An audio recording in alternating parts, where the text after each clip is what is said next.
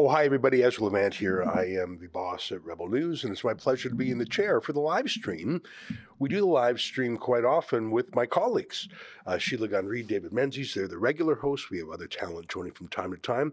Um, the live stream was a tradition we started early during the pandemic because there was so much to talk about. And I myself was stranded because I was on the no fly list for not being jabbed. And um, I enjoyed it. I enjoyed the banter, the back and forth. I enjoyed the interaction with our viewers. Uh, back then, before we were demonetized by YouTube, it was actually a meaningful source of revenue for us, the super chats. YouTube quickly saw to that. But we do it still because we have things to say and because we like the feedback, because not everything can fit into our daily lineup of my show, Sheila's show, our produced videos. So it's a good way to deal with short little mini things uh, that I think deserve a comment or two uh, before we move on. And one of the things I'm most excited about uh, in these dark days is the fact that we provide the other side of the story when so much of the media is so clearly in spin mode for Hamas. It's hard to believe. I mean, all this talk about fact checking and misinformation and disinformation, and yet the state broadcaster in Canada, the CBC, the state broadcaster in the UK, the BBC, the state broadcaster in Australia, the ABC. And I mention them because they're part of this trust alliance or whatever they call it. We're the trustworthy people. Uh, don't talk to our competitors. Don't listen to them. We're the trustworthy ones. Uh, what you hear from the other guys from the independents is misinformation. These first rate, these premium, these legacy, these trustworthy media are the ones who refuse to say the word terrorist when talking about terrorists, terrorists by any measure.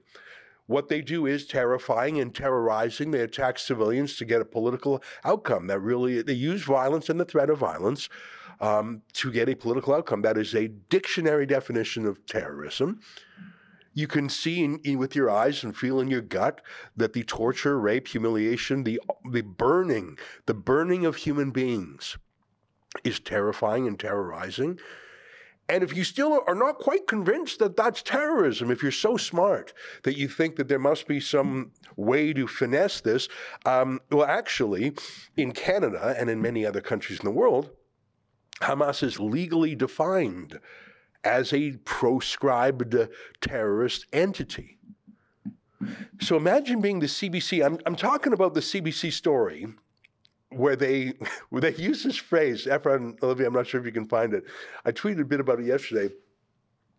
The CBC kept saying that a Canadian woman died. Uh, what was the phrase they used? Can you call up my tweets on that? They were saying some. She was kidnapped. Yeah. Um, okay, now here they've changed the headline. You see that? Family of Israeli Canadian woman killed by Hamas heartbroken outrage. So they changed this headline. Scroll to the bottom. Let's see if they even have the, the decency to have an editor's note. Scroll down all the way to the bottom. Did they have an editor's note? Because this was a story. They don't have an editor's note. Scroll down a little bit more. Oh my God. Um, see if you can find my tweets on the subject. That's the corrected headline. But for the first full day, they kept using this strange wording. It was something like, uh, she died. Like, go to search um, from colon Ezra Levant and then put in um, the word French because I, I tweeted about, yeah, there you go. Can you pump that up? Thanks for sorry to I, am throwing this at you in real time. I salute Efron and Olivia who have to follow my meandering stream of consciousness. But the CBC kept saying this weird phrase um, has died at look at that. The Jewish Fed this is their first headline. So they we just checked their live website and you can see after a full day they finally caved in. But here's what they were saying this is the trusted network. This is the government network. This is Trudeau's network. This is the legacy media. This is the biggest budgeted news source in Canada, part of that international group of fact checkers. The Jewish Federation of Ottawa has confirmed Adi Vital Kaplun, who has family ties to Ottawa, is dead. So the passive tense, she's dead as a result of the conflict in Israel.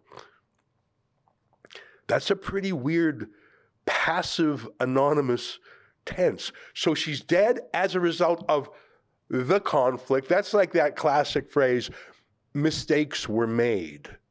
Oh, um, by whom? What mistakes? And and that wasn't the only network that did that. The BBC used the same language. They're all using it.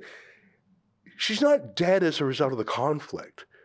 She was murdered by someone. We don't know the name of the actual terrorist, but we know the, name of the group. It's called Hamas. And the conflict, conflict, so this is, that, that could theoretically imply that she was killed by the Israeli army or something. What a cowardly misinformation, disinformation. They knew exactly how and why she was murdered. They didn't just find out today, oh, she was murdered by Hamas. And, and they actually, can you go to CBC News? Twitter feed because they tweeted some little editorial co- correction and they lied about the lie. So their first lie is that they didn't know how they, she died as a result of the conflict. And then here we go. Look at this.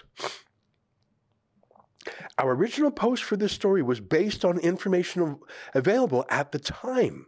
More precise information has since become available. We have removed the original post. Well, first of all, we just saw that they don't have an editor's note on that original post. They're trying to hide their skullduggery. But this is a second lie to cover up the first lie, because the first lie was that she was dead as a result of the conflict when they knew it was a Hamas attack. But go to their second lie again for a second. Yeah, scroll down a bit.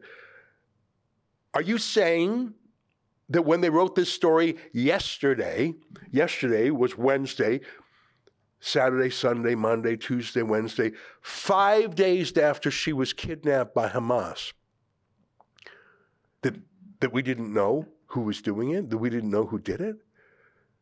Why are you lying? The whole world knew. We knew within hours.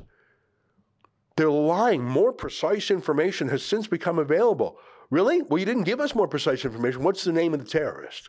Or when and where exactly was she killed? I, that's the only information that could perhaps be new, but that's not true.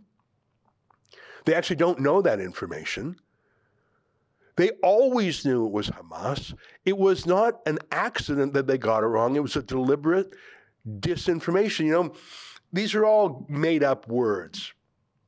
First time I heard the word disinformation was when I was a young teenager during the Cold War. And, uh, you know, I was a teenager and I thought fighter jets were cool. And so my dad got me a subscription to a magazine. That's in the olden days before email. So in the 1980s, my family, my dad subscribed for me to a magazine called Aviation Week and Space Technology, just because I thought it was really cool to look at fighter jets from around the world. And I discovered the word disinformation because they would talk in this magazine about the US military deliberately releasing false information about the capabilities of their own jets to lie on purpose so that the Russians, or who mainly the Soviets, um, would not know what was really going on. They would be misled. They would leak false things. Um, that's disinformation, deliberately misinforming someone. So, misinformation is you just got something wrong.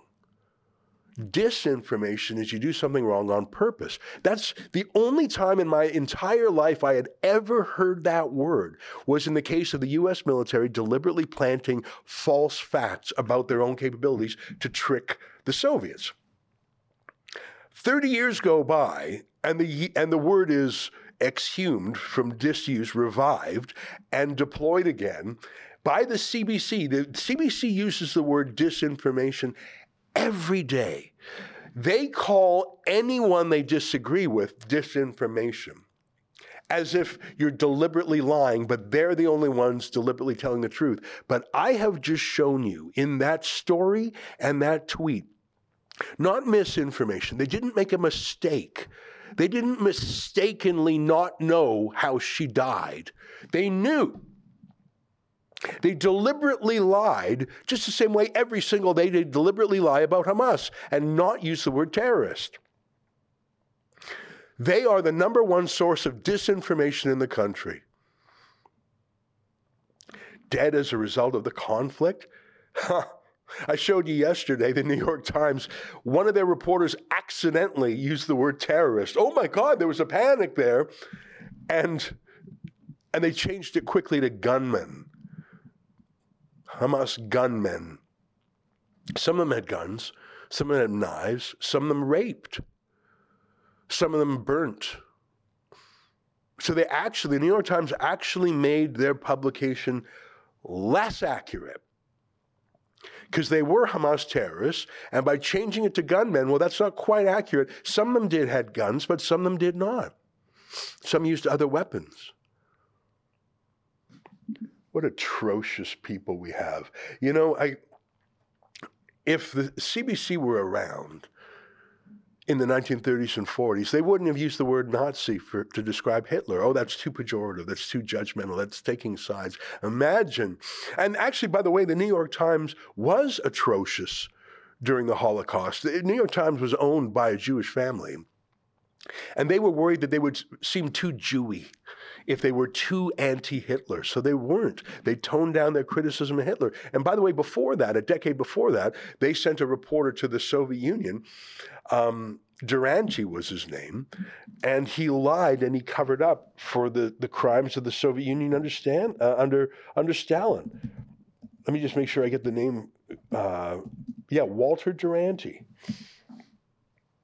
Walter Duranty was a journalist who was the Moscow bureau chief for the New York Times. And so he had an important job. Yeah, exactly right.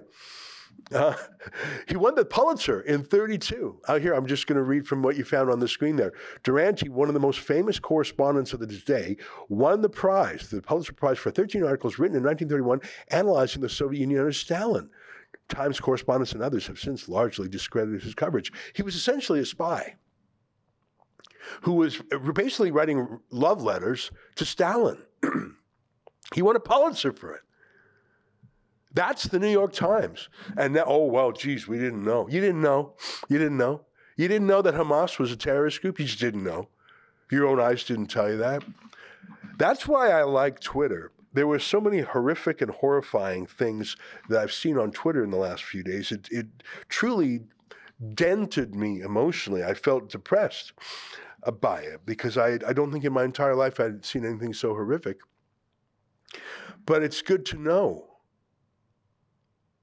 I think the West would have benefited from knowing about Stalin's crimes, especially during the Holodomor, the engineered famine in Ukraine, where the Soviets deliberately destroyed the farming sector and millions starved. Instead, the New York Times covered it up. I think the world should have known the truth about the Holocaust. I think the images are shocking, but the world ought to have known. Here we are in 2023 in the world not on the CBC, but the world that has access to Twitter, now called X, has seen the truth about it. And we're shocked. But even worse, some people are not shocked. And I find that the scary part. I find it scary that when people see absolute acts of barbarism in real time, in full color, in high def, they shrug and say, well, you have to understand the context. They would have said the same thing for the Nazis and, or for the Stalinists 80, 90 years ago. That's what's terrifying to me. I think of that book by Francis Fukuyama, The End of History. Oh, we're all done now. The Cold War is over. The Berlin Wall is done. We're done. We're just going to live happily ever after this utopia, this sci fi utopia. We're going to live the Star Trek utopia where really we're just going to be consumers and just watch TV and play video games and uh, do drugs or whatever and just be eternally in a steady state. no more war. Um, I think we are coming out of the 75 best years in the history of civilization. The greatest generation, as it was called, defeated Hitler and defeated the Japanese in the Pacific Theater. And in that, in the 75 years that followed, the world population growth, life expectancy, health, the agricultural revolution, which ended famine. There used to be famines that would wipe out hundreds of thousands, sometimes millions of people. There aren't famines like that anymore. Uh, the eradication of diseases, um, ex, you know, the, the, expansion of wealth, electri- electrification, running water, just the sheer measurement of the quantity of life and the quality of life in the three quarters of a century that followed the Second World War, I think that's unparalleled in human history. Obviously, it is. The peace, the freedom, the prosperity, even the justice of it. I think the history of the world is as Thomas Hobbes described it 99% of the history of the world, life was nasty, brutish, and short. Have you ever heard that phrase? Nasty, brutish, and short. It was part of a longer list. Let me read the, I, I, the longer list.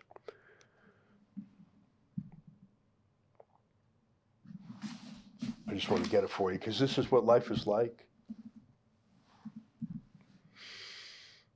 Life outside society would be solitary, poor, brutish, and short. Poor, solitary, brutish, poor, nasty, and short. That's what life was like for most of time. What was life expectancy for the most of mankind's existence on this planet? 30 years, if that. Even just a couple of centuries ago, life expectancy was 30 years.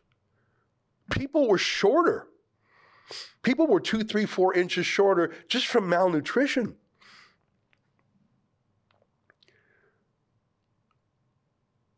The idea of personal freedom was, was unknown, except for maybe to the very elites in society. You know, I had once the pleasure of, uh, in New York about 20 years ago, visiting, I forget if it was J.P. Morgan's or Rockefeller's uh, apartment on Wall Street geez, I can't remember. I'm sorry. It was one of those two gazillionaires. They had this apartment at the top of, I think it was JP Morgan. Basically, the richest man in the world had this sky palace at the, at the tip of Manhattan. And it was pretty cool.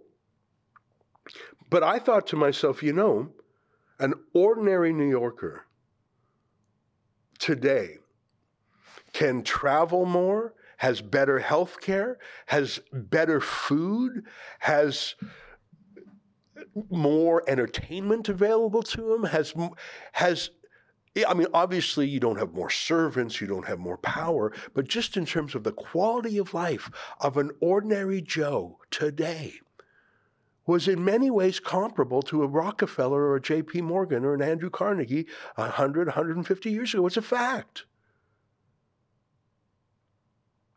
And I think this move from perpetual war to what felt like perpetual peace, this move from solitary, poor, nasty, brutish, and short life to everything's fine, nothing bad ever happens, let's go to Disney again. I think that forgets that we are no better genetically, we're no better morally than past generations and look at the barbarism that has bubbled up. And I don't just mean the barbarism of the Hamas hate celebrations across the West. Gas the Jews, Intifada, from the river to the sea, Palestine will be free. All of those things mean the same thing kill the Jews. Gas the Jews is pretty clear. Intifada is an Arab word for a Jewish pogrom, uh, a riot.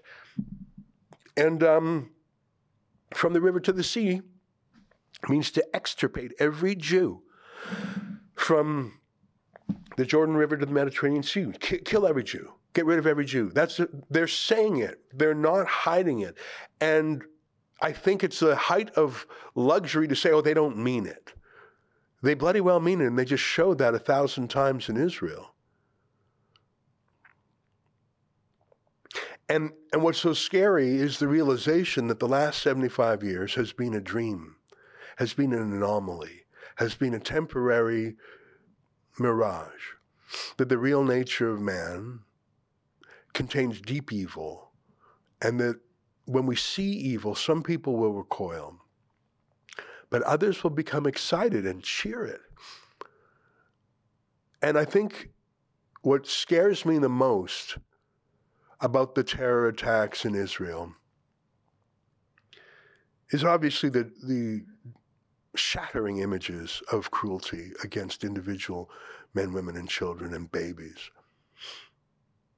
But I'm actually more genuinely and deeply and personally scared by the reactions over here.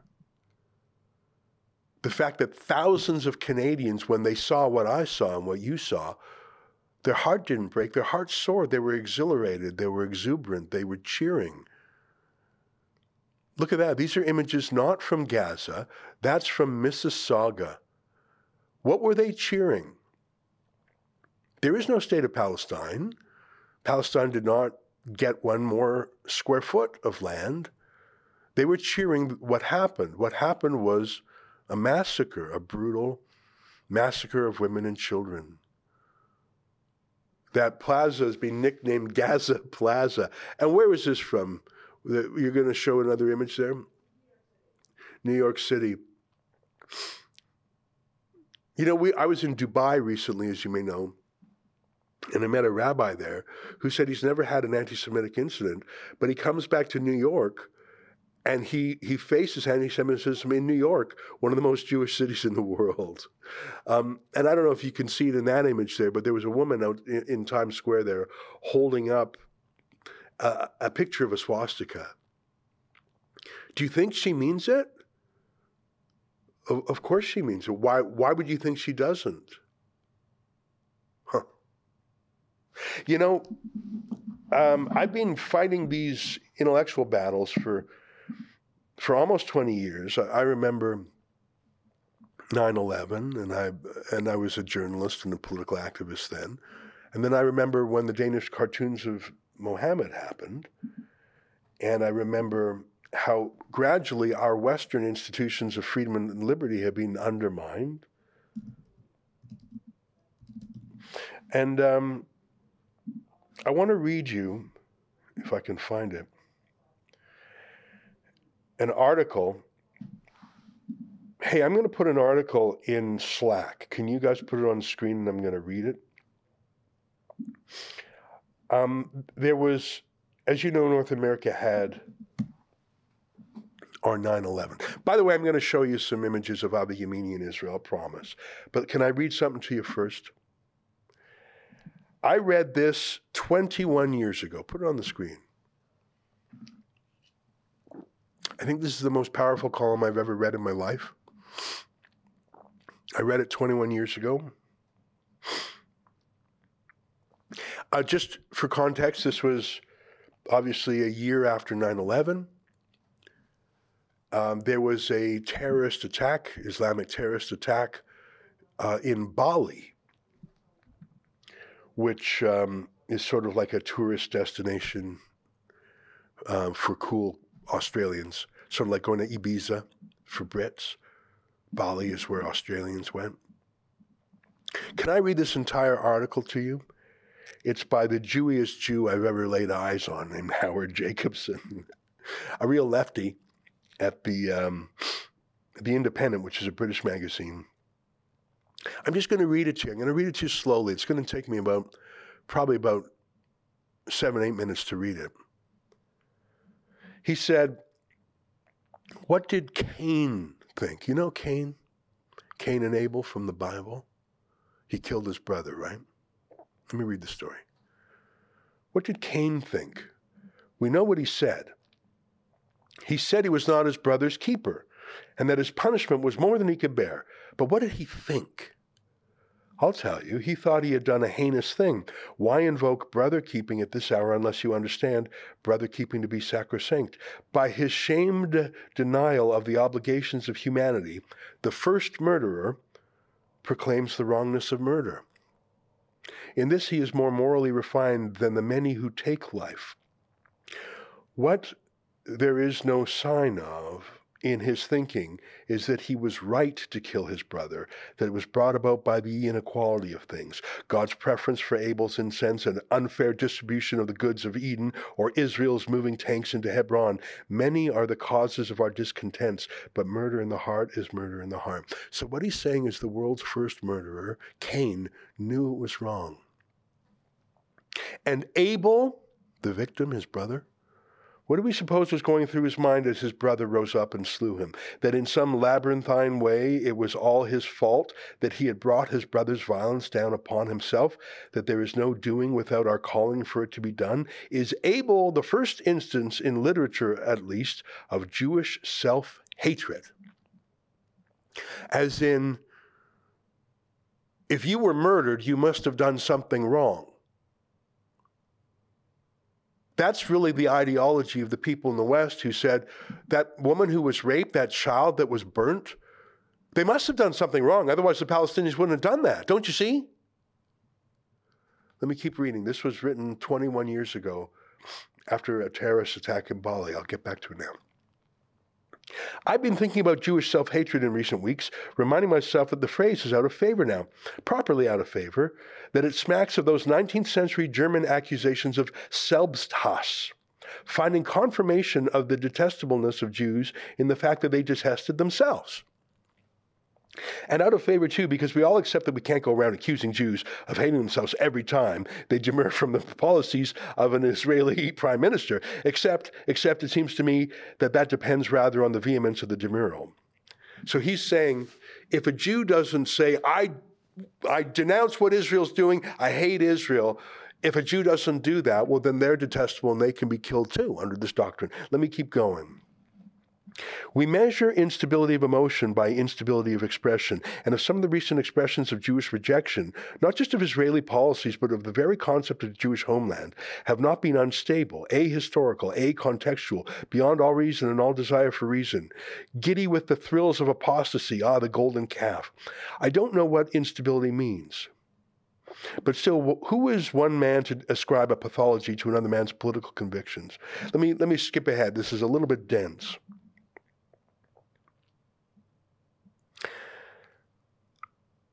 So I will confess to my own, or at least an instance of it, the lily of my personal Jewish self-hate. So here, understand this. I think this is this is the most important line. It's it's a bit intellectual, it's a bit poetic, but under, this paragraph here, this paragraph here, I think is the heart of it. Okay, so he's talking about pathologies. He's talking about what's wrong with your mind. So he's confessing to what's wrong with his own mind. Get this. The lily of my personal Jewish self hate flowering before my eyes, where they say nothing will flower. Out of the dust of Dachau, that was a death camp. So this Jew is in a Nazi death camp.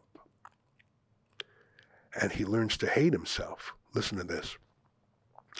Dachau, reader, is one of the more congenial places. Imagine what a monstrous bloom I might have conjured from the soil of Auschwitz. But let's not be greedy. It was monstrous enough as it was, and it stank to high heaven, the stink being what draws you. I doubt I need to school you in the process of the horticulture. You see, you read, you breathe in the evidence of an unimaginable crime done to you and yours. And you can't comprehend that such a thing could come. Causeless, from nowhere. So you become the cause. There must be a reason, there must be reason in the universe, so you become the reason. It's partly altruism. You cannot bear the thought of some random being, so you supply the system. In that way, you also supply the God. You know, I realize this is a little bit too intellectual and a little bit too dense. But he's really saying there are some crimes so horrible that you can't process it. he was in a Nazi death camp. And he said, How could such a monstrous thing be done to me and my people? How? It doesn't make any sense unless we did something wrong. That's what he's talking about, the, the self-hatred. You have to just, to make the world make sense, why did these people hate so much? Why did they kill babies? Why did they take teenagers dancing at a party and rape them and then kill them and then rape their friends next to them and then kill them? How can such evil exist? Well, maybe we did something to deserve it. That's the only way to process this. You know, I had an experience similar to this. I was in Germany and I met some refugees who had escaped ISIS. This was, I don't know, about five or six years ago. Have you heard of the Yazidi people? It's a different religion than Islam or Judaism. It's an ancient religion. There's a small number of these Yazidis in the world. And they they are dark skinned. Many of them have blue eyes. It's sort of shocking to see these people. And ISIS hated them deeply, deeply. And they would kill the, the men and they would take these Yazidi women as rape slaves. And this was with the blessing of the ISIS imams and the ISIS commanders. In fact, it was one of the ways they paid their terrorist men. They basically, as you know, ISIS troops were, their terrorists were brought from all around the world. And they were basically told, come fight for the Islamic State. You'll be doing a glorious thing. And we'll give you a woman. And so they would kidnap and rape these women as rape slaves, and this was approved of by the by the ISIS commanders. And I met one of these rape slaves who had fled to Germany. And she told me the story. In fact, I did a video on it. I don't know if you can find that video. Do you want to try and find that? This would be five or six years ago now. And I was listening to her, and her brother was also there, and there was a translator. And I was listening to this woman tell me about how many times she was raped by ISIS. And she said she lost track after 240 times. And I was, and I was, she was five feet away from me. And, um, and the same thing that happened to Harold Jacobson here happened, Howard Jacobson happened to me. I thought that can't be. You're not, I thought to myself, I obviously didn't say it, but I was just being very candid. My first reaction was, why are you lying to me? You've obviously told me something not true. I don't believe you were a rape slave. I don't believe you were raped 240 times. I, I, I didn't say these things. I'm just confessing to you. She told me some the most horrible thing I had ever heard in my life. And I know it's true now. But just in the second when I heard it, I couldn't process it. It was too much. It would be as if you encountered a baby that was burnt on purpose, a baby that was beheaded on purpose by Hamas. You would say, No, this can't be true. You're not telling me the whole story.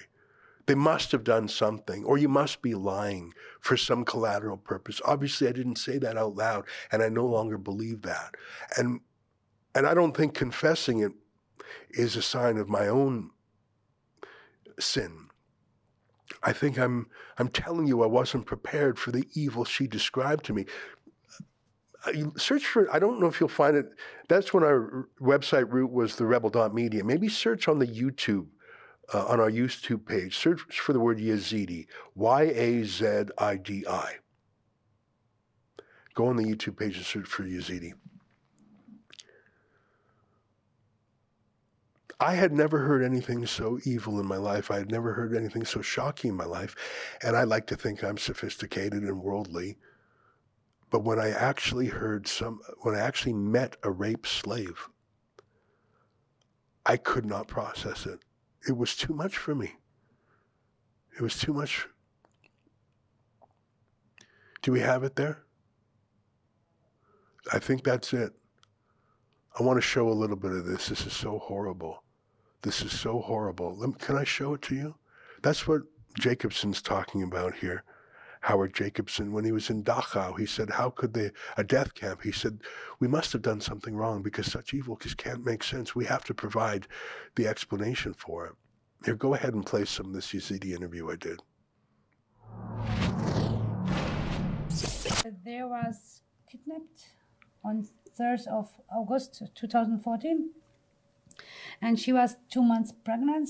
The child is here. He's now 10 months old. And there was five months in the hand of the ISIS. If it's not too terrible for them to describe, can they tell me and our viewers what happened on that day when they were kidnapped? We was in Khanasur near Shingal city. Uh, they took us. Were, were the families separated, men and women? They separate, the, depend of the age, the gents completely they separate from us. I don't want to ask uncomfortable questions, but if the, uh, the family would tell us, what happened to the women who were separated from the families? Our girls, um, they separate from us six upwards. If they're a little bit looking big, then they belong to the sex slave uh, market. They sell them in front of our eyes. They sell our sisters, our daughters. We could not do nothing. Some of the girls, because there was a lot in that time, they sell them just for 10 euro. The age of six, Yeah. is that because that was the age of Aisha? Yes, it- correct, 100%. That's Mohammed's wife Yes. at six years old. Were children that young raped? Guarantee. Guarantee. Die haben, uh, there has no, it, they take them for that case. That's the reason you're Yes, saying. that's it. Did any people try to fight back? They come back to this house and they will be kill all of them. But this call come. We went. There was thro- third floor. We went upstairs. They has even their machine to cut the woodens. They has the the the the, the swords. They had different guns. How they cut the the bodies. Let me understand what you said. Did Yeah. you say that there were saws, industrial saws to kill, to cut people up? Did you? Yes. Is that what you said? He saw it on ice. Yes. Can you please describe? And I know it's terrible, but I, I think the world needs to know. Can you describe that room and what you saw in that room? He says in that room they are like like lines, instruments. One he will cut their head, one he cut the hand and the leg. And there was on the line big knife, swords, knives, and um, khanjar. This is this uh, Arab fighting. This is uh, like a bow. This is also kind of sword. And the last one was the machine to cut the wooden, that to cut the people in the half through the wooden machine. And uh, they told them nobody till now was survived from this house. They will be cut in pieces, and they separate them already. They bind the eyes normally, but they got caught. They was lucky, and they told after you release from here, nobody will touch you more. How did this end? How did you get out of there and come to Germany? It was continue how they separate us. That was one of several interviews I did. That woman on the left is Sister Hatune, who um, rescues Yazidis, brings them to Germany. They were originally at a refugee absorption camp, but ISIS ran those too. So she had to flee. That Yazidi woman was in Germany at a place where refugees were being absorbed. She had to flee to another place in Germany because ISIS was active in Germany. Um, I show you that because ISIS and Hamas are the same in their tactics. And and that interview, and I had other interviews when I was there in Germany meeting these rape slaves. I couldn't process them. This, and what they did to the boys was equally atrocious, and I, I'm not going to get into that now.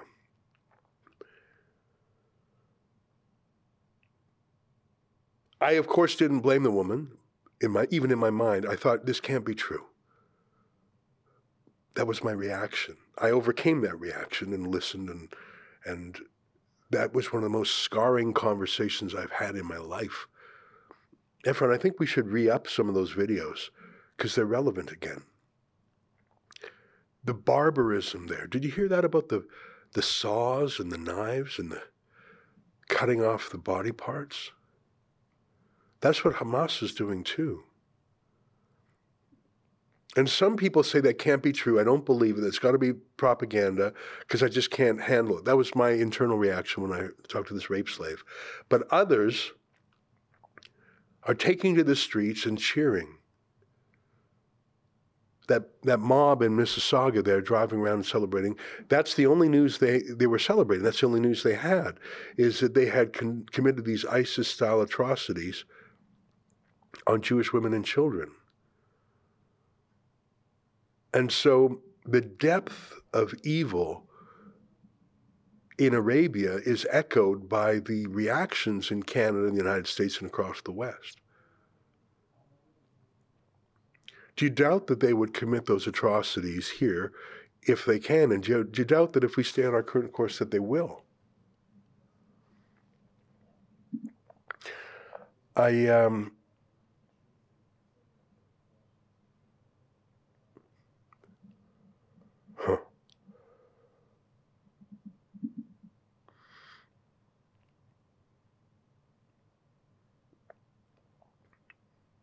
You know, let me close with uh, a paragraph from that Howard Jacobson article, just to close it out. I'm going to read from the second last paragraph of it. I'm almost done. It was a little bit too dense to read on a live stream. Then we're going to take a short commercial break, and then we're going to come back with our videos from Avi. So he's been talking about the Nazis and how when you con- confronted with such a horrific wrong, you think, well, maybe we deserved it. Otherwise, nothing makes sense in the world. So remember, there was these kids, these Australians, dancing in a nightclub in Bali, and the terrorists attacked it and blew up dozens of kids. Kids. And here's what Jacobson wrote.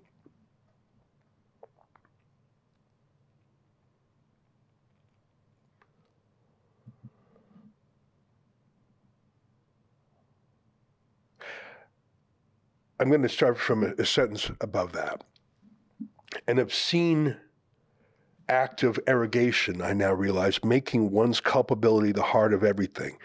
Unjust to one's immortal soul, which wants no part of it, and unjust even to the Nazis and their like, who must be allowed to sin egregiously on their own behalf and go to hell unmolested. In other words, he's saying how dare anyone try and come up with a, a, different reason or excuse for what the Nazis did?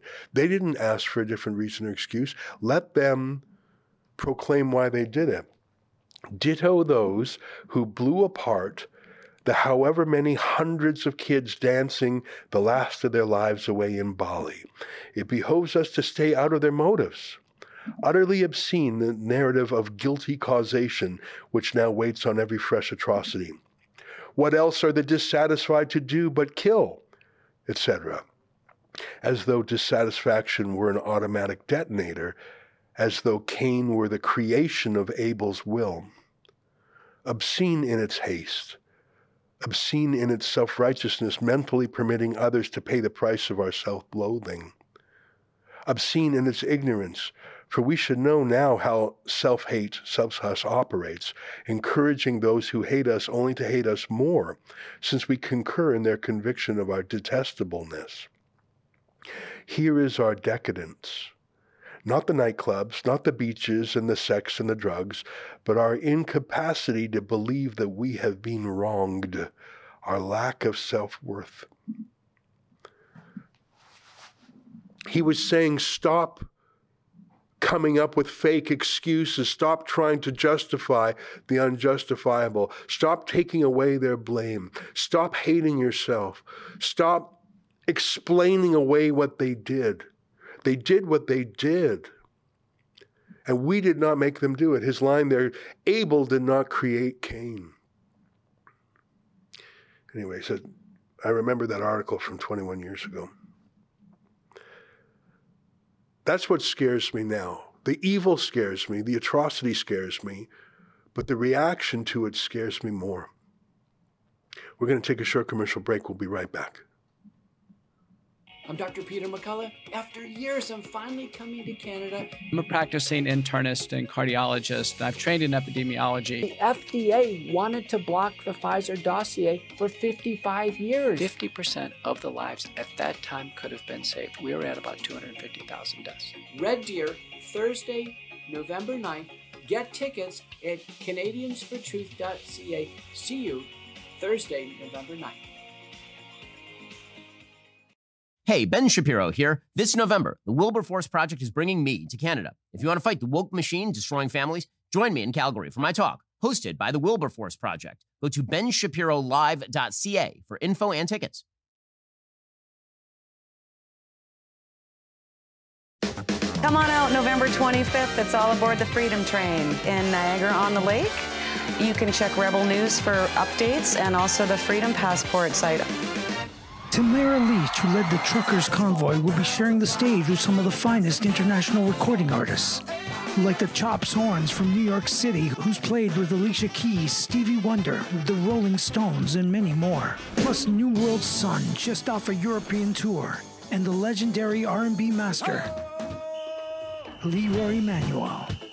Get on the Freedom Train with Tamara Lich. Saturday, November 25th at Niagara on the Lake Central Community Center, 680 York Road.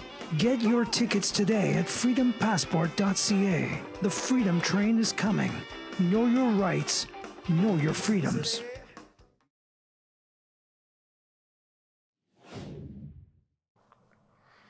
Hey, welcome back. It's 1:48 Eastern Time. I'm sorry, I, I thought I was going to show you a bunch of videos, including Avi in Israel, but I, I just started thinking about the atrocities and how we react to atrocities and how the last 75 years of blissful peace um, was an aberration in history.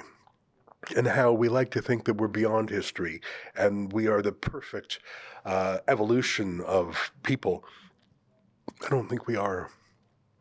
And I think this terrorist attack has not only shown how precarious peace and security are in Israel, but how precarious the social contract amongst us in the West is too. I I don't think that's the case in high trust societies that are monocultural. For example, I think of Japan, which is only Japanese. There's no mass immigration to Japan. They don't take refugees. And the Japanese people are like a 120 million person family. You don't have this issue in Hungary, which has no uh, a no immigration policy. Poland. I think when you bring people to Canada and don't ask them the basic questions of do you renounce violence? Do you renounce a religious supremacy? Do you accept plurality, liberal democracy? When you test for cultural fit, and when you bring people over with the goal to absorb them and assimilate them and integrate them, as opposed to creating ghettos. That Gaza Plaza, as that Mississauga Plaza is named, they're not integrated. I I fear for what is yet to come in Canada because it's 22 years worse than it was in 9/11 in terms of the critical mass of evil. Thousands of people rallied across Canada in support of murder and torture. Thousands did. And politicians found it difficult to d- denounce even that. I um, I want to shift gears. I want to shift tone now. One of the things we do at Rebel News is we we do journalism. That's the main thing we do. We do some activism too. And um, this war deserves independent journalism. And by that I mean someone to tell the other side of the story. If the mainstream media won't even use the word terrorist, if they won't even say how, how a Canadian mother was murdered, she died because of the conflict. You can't trust a damn word they say. So we sent our chief Australian correspondent, Avi Yemini, to Israel, and he landed last night. And today he went to Sderot, which is a town just a mile away from the Gaza border. There were Hamas terrorists roaming the streets, shooting to kill on the weekend. Let me show you Avi's first video from Sderot that he sent to us earlier today. Take a look at this. Avi Yemini for Rebel News in Sderot, southern Israel. We're at the site right now of a direct hit minutes ago. Literally five minutes after arriving here in Sderot, we heard a loud explosion. What's happened here today? Today, it's uh, what's happened yesterday. They continue to throw the missile, and uh, three people uh, injured from the missile here, and we have uh, 20 rockets that land on the town. This is the reality now because we're in, in a war. As we drove into this city, a city that only days ago there were terrorists marching the street and butchering anyone in their way, we suddenly heard explosions having to run for our lives. I didn't hear a warning, and there certainly wasn't 15 seconds to get to shelter, but it didn't hit us. It's about 500 meters from where we were, and unfortunately, there are three victims, one in a critical condition. I was driving in as it happened, as the explosions. I didn't hear any warning. What was that about? I don't know. I think I, hear a warning, and uh, and I run away. The problem is that everyone, even you, everyone that stay here, every time that they hear something, they need to run and uh, run and, uh, and uh, go under the ground or go to a bomb shelter to save their life. I don't think there was time for me. When we heard the explosions, there was no time. Avi, you in this situation one day. I am in this situation 20 years. I have seven kids. Seven of my children don't know know any reality, any other reality. So, Avi, what do you suggest me to do to Hamas in the jihad? If they will do it in your on your family, in your city, what we need to do? We need to crush them. We need to kill them. They are barbaries. They are uh, organized of evil. They are animals. They they killed innocent women and babies cut their, their, their head. They are animals. They are the new ISIS of the world. We need to destroy them. We need to kill them. The blood of one of the victims and the shrapnel on the wall is evident of what these rockets are able to achieve. Three injured, at least one in a critical condition, two in this car, and one up against that wall. This is the reality that they're living with every single day across the country, but especially here in southern Israel. Avi Yemini for Rebel News in Sderot, Israel. Hi, everybody. Thanks very much for watching that. That's our friend Avi. He's actually pumped out a lot of videos in quick order. Um, I'm excited that he's there because there's going to be just general, straight, factual reporting, like what you saw there. But I think a lot of what he's going to do is going to be counter reporting the lies from the pro Hamas media. And that's the only way to describe them. Like, if you will not properly identify Hamas as a terrorist group, and if you will not name them when they commit a murder, murder and a torture, what is that by running defense for them? And that's the CBC and the BBC and most of the mainstream media. That's even the New York Times. So Avi's on the ground. We bought him and our videographer Benji one-way tickets there. I mean, we will bring them home eventually, but we don't know exactly how long they're going to stay there. Um, I think it's important journalism and uh, he just got started. I want you to bookmark the page, thetruthaboutthewar.com. Thetruthaboutthewar.com. That's where all of Avi's videos from Israel will be posted. If you like it, you can chip in to help crowdfund. Are there other interesting videos there? I think he sent us four or five already. That was the first one. Uh, we got a short one, uh, a lighter hearted one about Tesla. Um, let's take a look at that one, just to change the pace, lighten things up a little bit. Here's a video that Avi recorded today about Elon Musk, and uh, I'll let the video tell the story. Avi Yemini in southern Israel for Rebel News. This video, I want to give a special shout out to Elon Musk, not only for his platform that allows us to tell the truth from the conflict here on the ground in real time, but also for his announcement of free supercharging to Teslas. we actually decided to take a Tesla, to rent a Tesla, because the gas prices here are so insane, so incredibly expensive that now, thanks to Elon's donation, I guess, to the Rebel News team here, it's actually more affordable to take a Tesla, use the free charge, and travel around the conflict zone. Do you have a message for Elon Musk for his for this? Yes, it's uh, for free for all the Israeli people. Yes. Yeah, I want, I want to thank him about this uh, free charge, uh, and uh, I think it's uh, very appreciated. I want to thank him personally, if, if I can. Thank you, Elon Musk, for the free electricity. The mainstream. Um, just a quick little video there by Avi about Tesla, which is sort of interesting. Um, looks like gasoline is really expensive over there, but I didn't do the currency conversion. Do we have any more videos by Avi? Um, it's uh, almost two o'clock, anyways, which is the time we wrap up here. I understand that Justin Trudeau, uh, just in the last hour, did a press conference, and I am no fan of Justin Trudeau, obviously. But I just saw a note that he was being hounded by the media party from the pro Hamas side, as in they were pressing him to condemn Israel. They won't even use the word terrorist. Do we have any clips of that?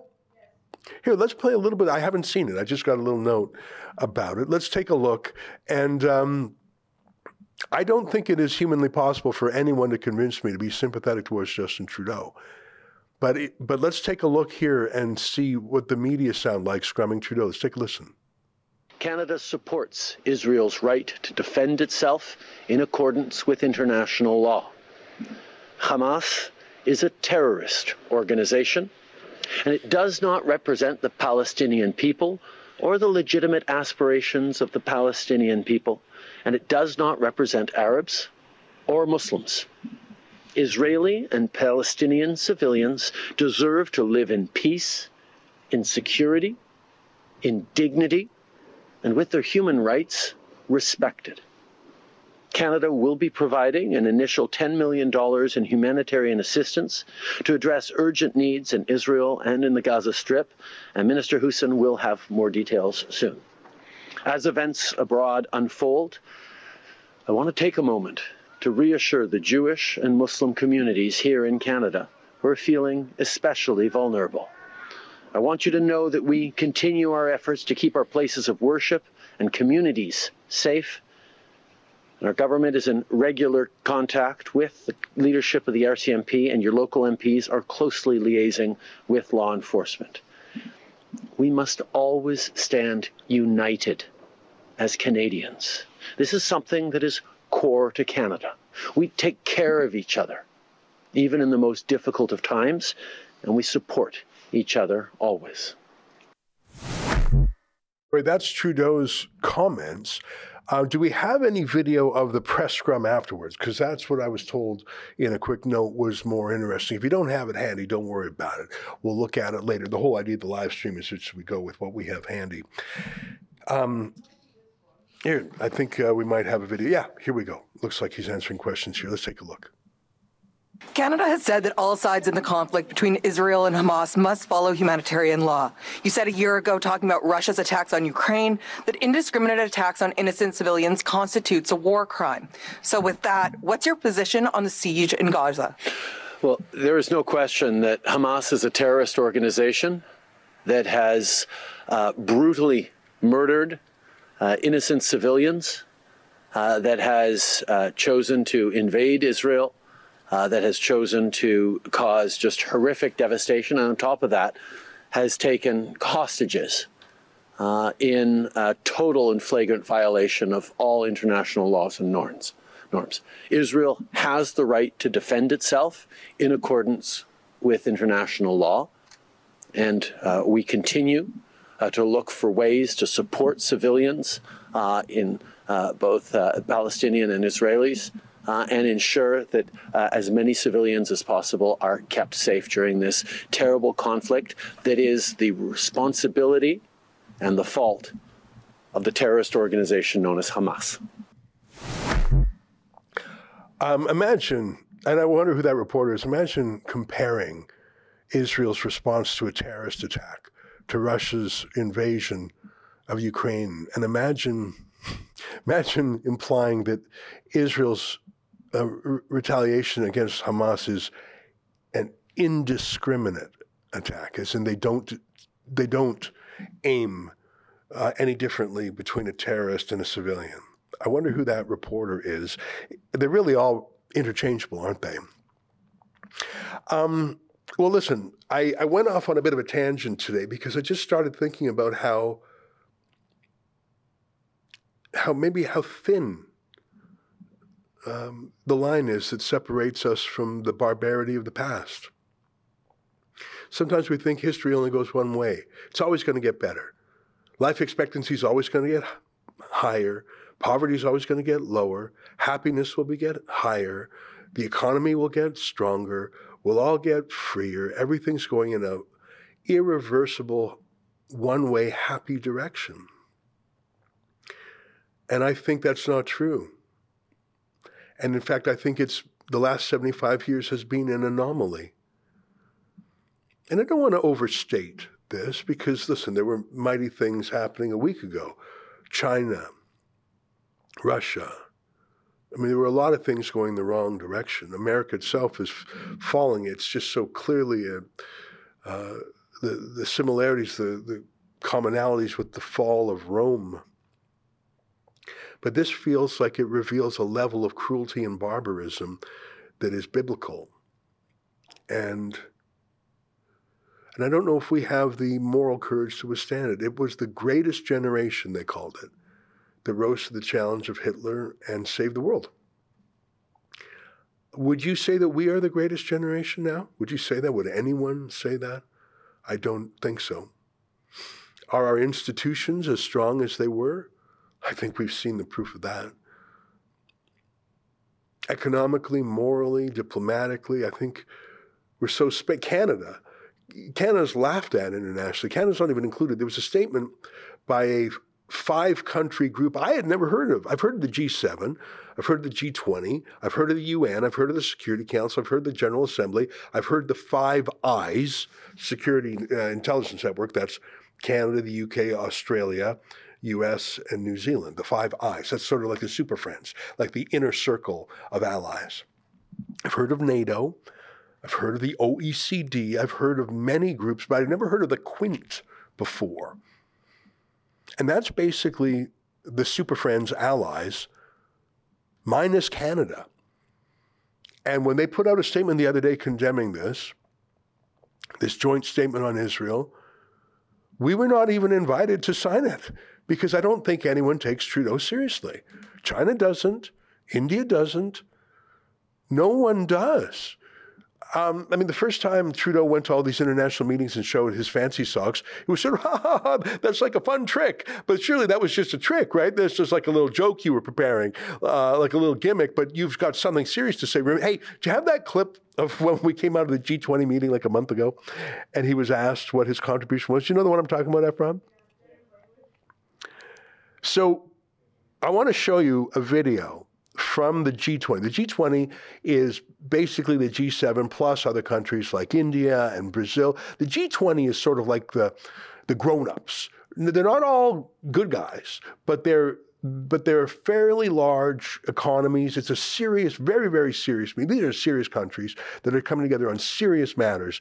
And Justin Trudeau um, was basically shunned. He he was only given the briefest meeting with Narendra Modi of India.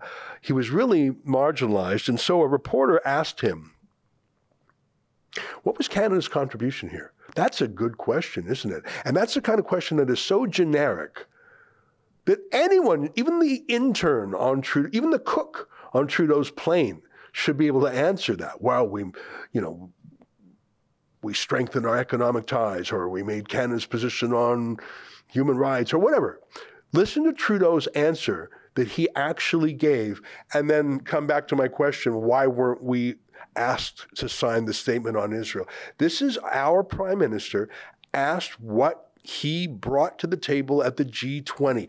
The greatest, I think the G20 is an extremely important body if you're interested in things like economy, war, technology, Um, it's because the G7 are sort of like super, are friends kind of thing, but G20 makes it broader, so you have some rivals in there too. So it's an important gathering. You're not just meeting with friends; you're meeting with all sorts of folks. It could have been a really thoughtful moment. Here's what Trudeau said. What did Canada contribute okay? Uh, as always, Canada is a strong voice uh, for inclusion of uh, gender language, uh, inclusion of uh, Indigenous uh, reflections. but what did Canada? gender language and Indigenous reflections. What does that even mean? So China was there, India was there, Russia was there, I think.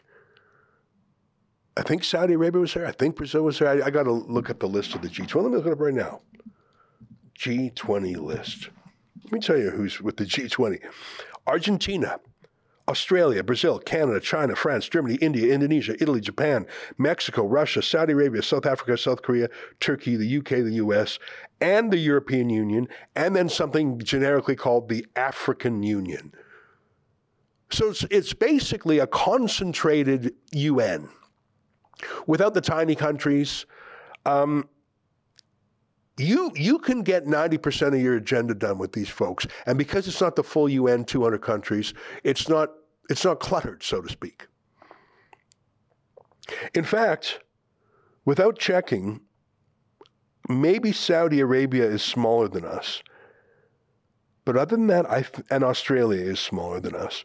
But other than that I think we're the smallest countries on here Argentina's bigger. Brazil's way bigger. India is now the biggest country in the world. And we're barely ahead of Saudi Arabia. So, what are we even doing in the G20? It's just a historical nod to us. If this group were being built today, we would not be in there, let's be clear. And Trudeau has asked, What did you do? Gender language. Sorry, that's just so stupid. That's just so stupid. You got nothing else, nothing else to advocate for. You have no other Canadian interests. You got nothing else on your mind. Gendered language and Indigenous reflections. What is an Indigenous reflection? Uh, what does that even mean? Yeah, so so gee whiz, why why wasn't Canada included with the grown-ups putting out a serious statement about terrorism? Oh, he's still he's still doing the fancy socks thing in 2023. That was a party trick for 30 seconds back in 2015, 2016. He's still doing that? That's so lame.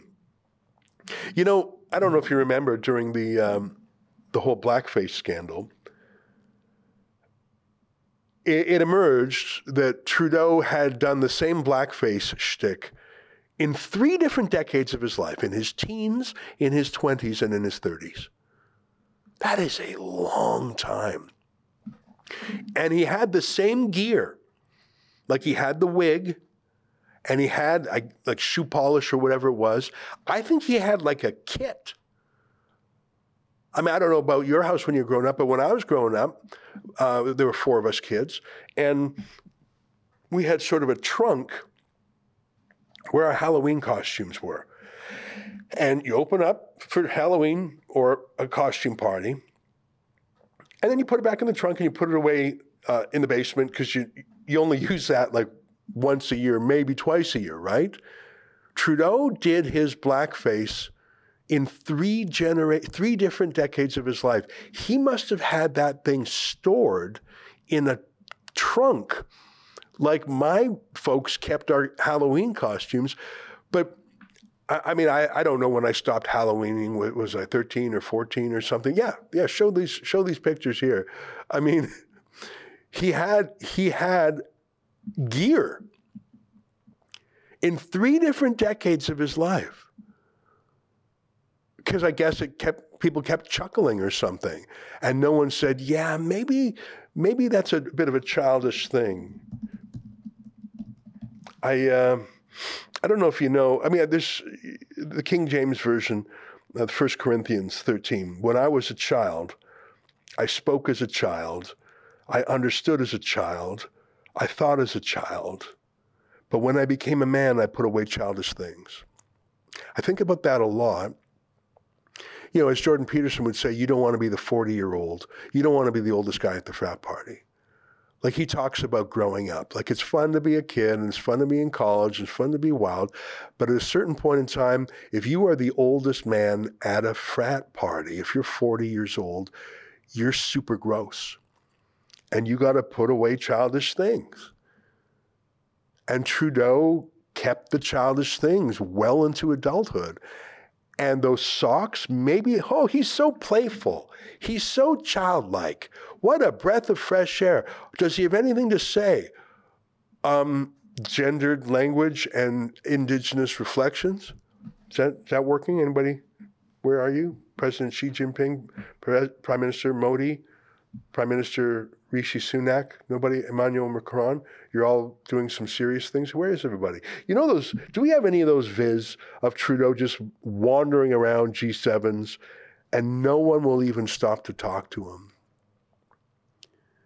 It's because he became a man, but he did not put away childish things. He's still showing the bloody socks. And the rest of the world, he's he's what they call the dean of the G7, as in he's the old he's the longest serving leader at the G7, which is sort of terrifying when you think about it that he's been around that long. But he is like the 40 year old man who still goes to college parties and everyone says, Who's that oldster? And he's got all his saying, all his old sayings like, um, Hey, that's whippersnapper. Oh, you, you that, hey, daddy O. Like he's so uncool and he doesn't get it. Yeah, look at this here. So here he is, and and no one will talk to him. No one cares about him he's wandering around. Yeah, that's one version. I don't know where that one's from, but uh, there's other ones. He just wanders around, and no one even talks to him because he is not a serious person. He's just trying. That's Bolsonaro on his right and Xi Jinping on his left, and neither give a damn what he has to say. He's a child. All right, it's 2:13 p.m.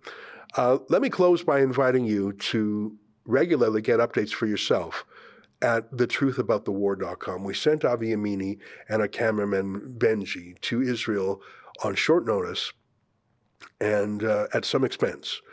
And um, we don't know how long they're going to be there for. Um, obviously, both have obligations back home, but right now they're doing great work. And if you want to catch up with what they're doing, go to the thetruthaboutthewar.com.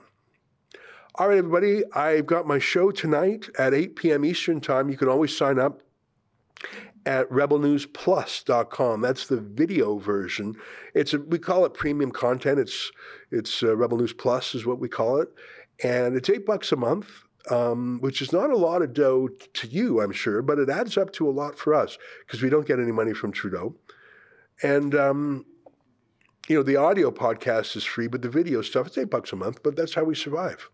Hey, I want to close with just one thing because uh, I just saw a story by Joe Warmington involving the Toronto police. Yesterday, I tweeted some pictures of a couple of Toronto cops. Can you grab my tweet from yesterday? So, um, I believe in a multiracial, diverse police force. I believe that your police force should have basic standards of, of competence and physical fitness and intelligence and the right temperament, obviously. So I don't believe in lowering standards for everyone. But I think it's important that you have a police force that can interact with different parts of your community. Um, if there's a large Chinese community, Indo Canadian community, Jewish community, Muslim community, I think it makes a lot of sense to have someone that has sort of a, a connection at the end of the day, they have to be loyal to the, to the nonpartisan, ethnically neutral state.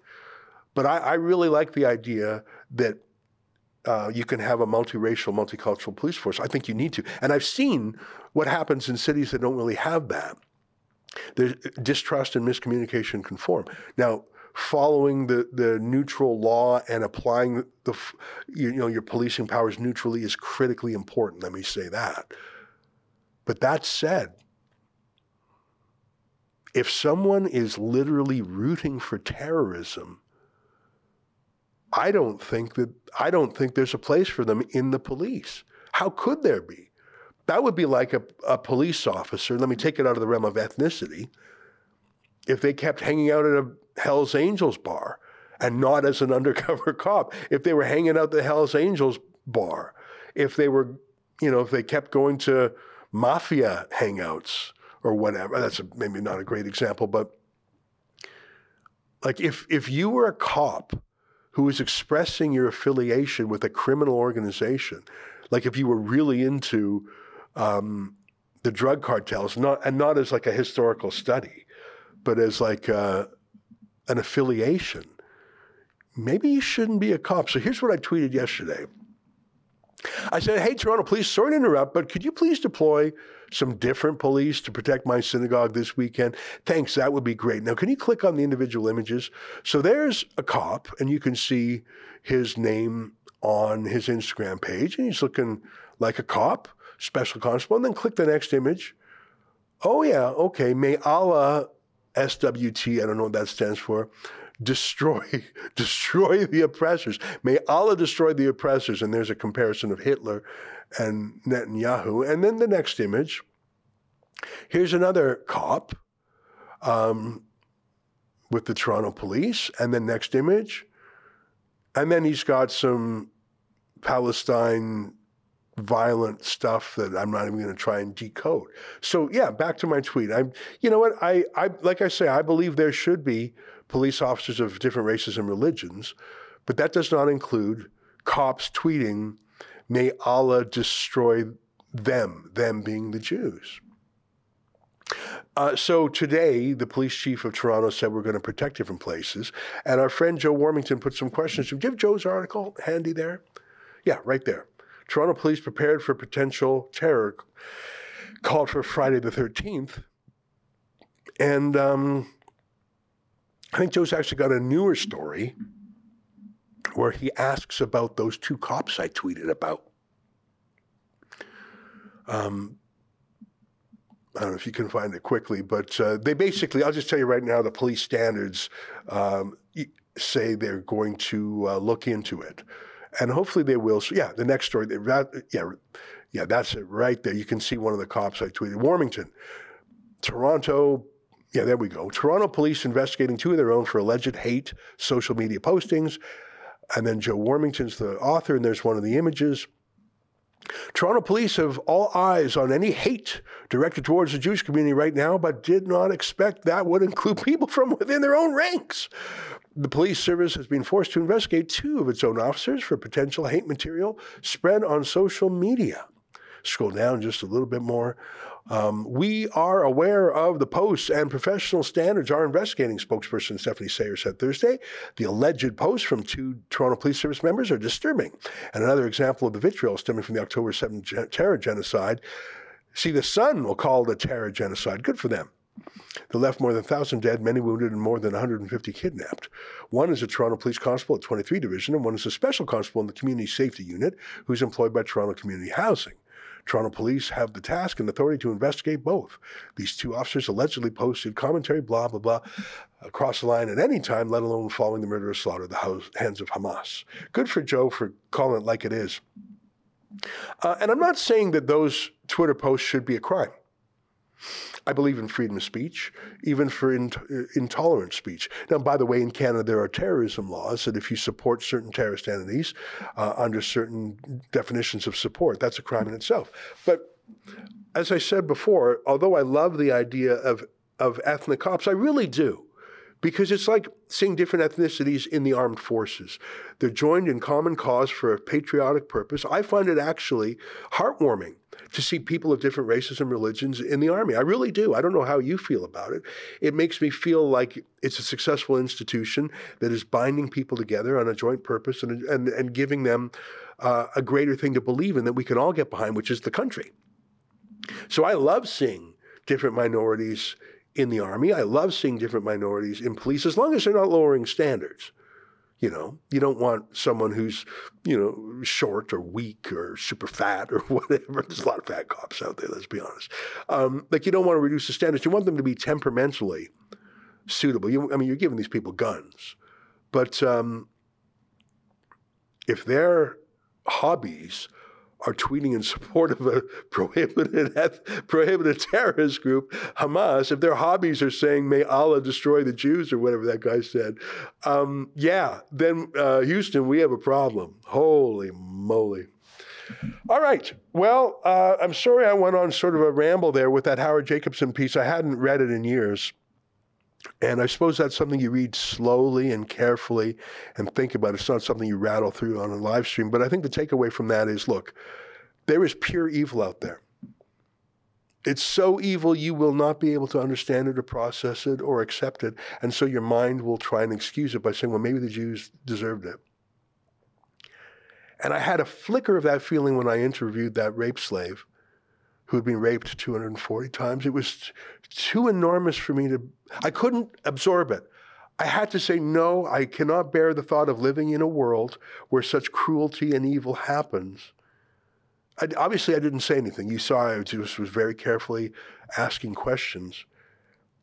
But I didn't want to believe that such evil was possible because I didn't want to think that I lived in a precarious world where all the luxury and comfort and happiness and safety and prosperity and freedom that I have come to take for granted was paper thin. And then on this same marble called Earth, this same planet, there are people who would take rape slaves and rape them and buy them and sell them. You heard that Yazidi slave saying women and girls were sold for as little as 10 euros in these slave markets open air slave markets. That's the world we're in. And it, it stunned me. I, it was like I was winded when I heard that.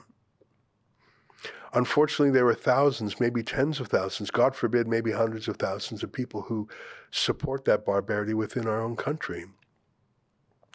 And we have to, I think, deport the foreigners who believe in violence and for those who are Canadian citizens, I don't think it's likely to denaturalize them and deport them, but I think we have to integrate them, assimilate them into our Canadian norms.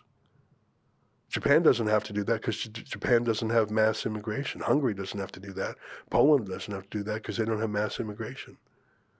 We chose mass immigration, 1 million people last year alone. Most of the immigrant applications don't even meet with an immigration officer. It's all done electronically. We're bringing into people, into Canada, people who come from countries that hate us. And of course they come here. It's the land of prosperity, and they enjoy their personal freedom. But when push comes to shove, and they will side with their ancient legacies. And when people are shouting, gas the Jews and from the river to the sea, Palestine will be free. They're cheering for their old tribe in their old place, but they're here now. And I don't think we can turn a blind eye to that. I could not and should not have turned a blind eye to that Yazidi rape slave, and I didn't. I didn't. I just had some inner turmoil. And as a country, we cannot shy away from these problems within our borders. All right, it's 224. Thanks very much for spending the last 90 minutes with me. Go to rebelnewsplus.com to sign up for my nightly show. Tune in to thetruthaboutthewar.com to see what Avi's doing, and we'll see you tomorrow. Until next time, on behalf of all of us here at Rebel World headquarters to you at home, goodbye, and keep fighting for freedom. With regard to hateful behavior, I will underline again that violence and hateful acts will not be tolerated in the city. The Toronto Police Service and our hate crime unit will aggressively pursue, pursue any alleged or suspected incidents of hate crime or hate motivated behavior in our city. There will be no tolerance for any forms of hate or intimidation. Residents are encouraged to report any allegations of hate motivated incidents to police for investigation. Please always call 911 for emergencies. For incidents that do not have an immediate safety concern, please call our non emergency line. And please call so we can investigate. Should you have information that you wish to remain anonymous about providing, please call Crime Stoppers. We are continuing to monitor this situation here in Toronto and beyond.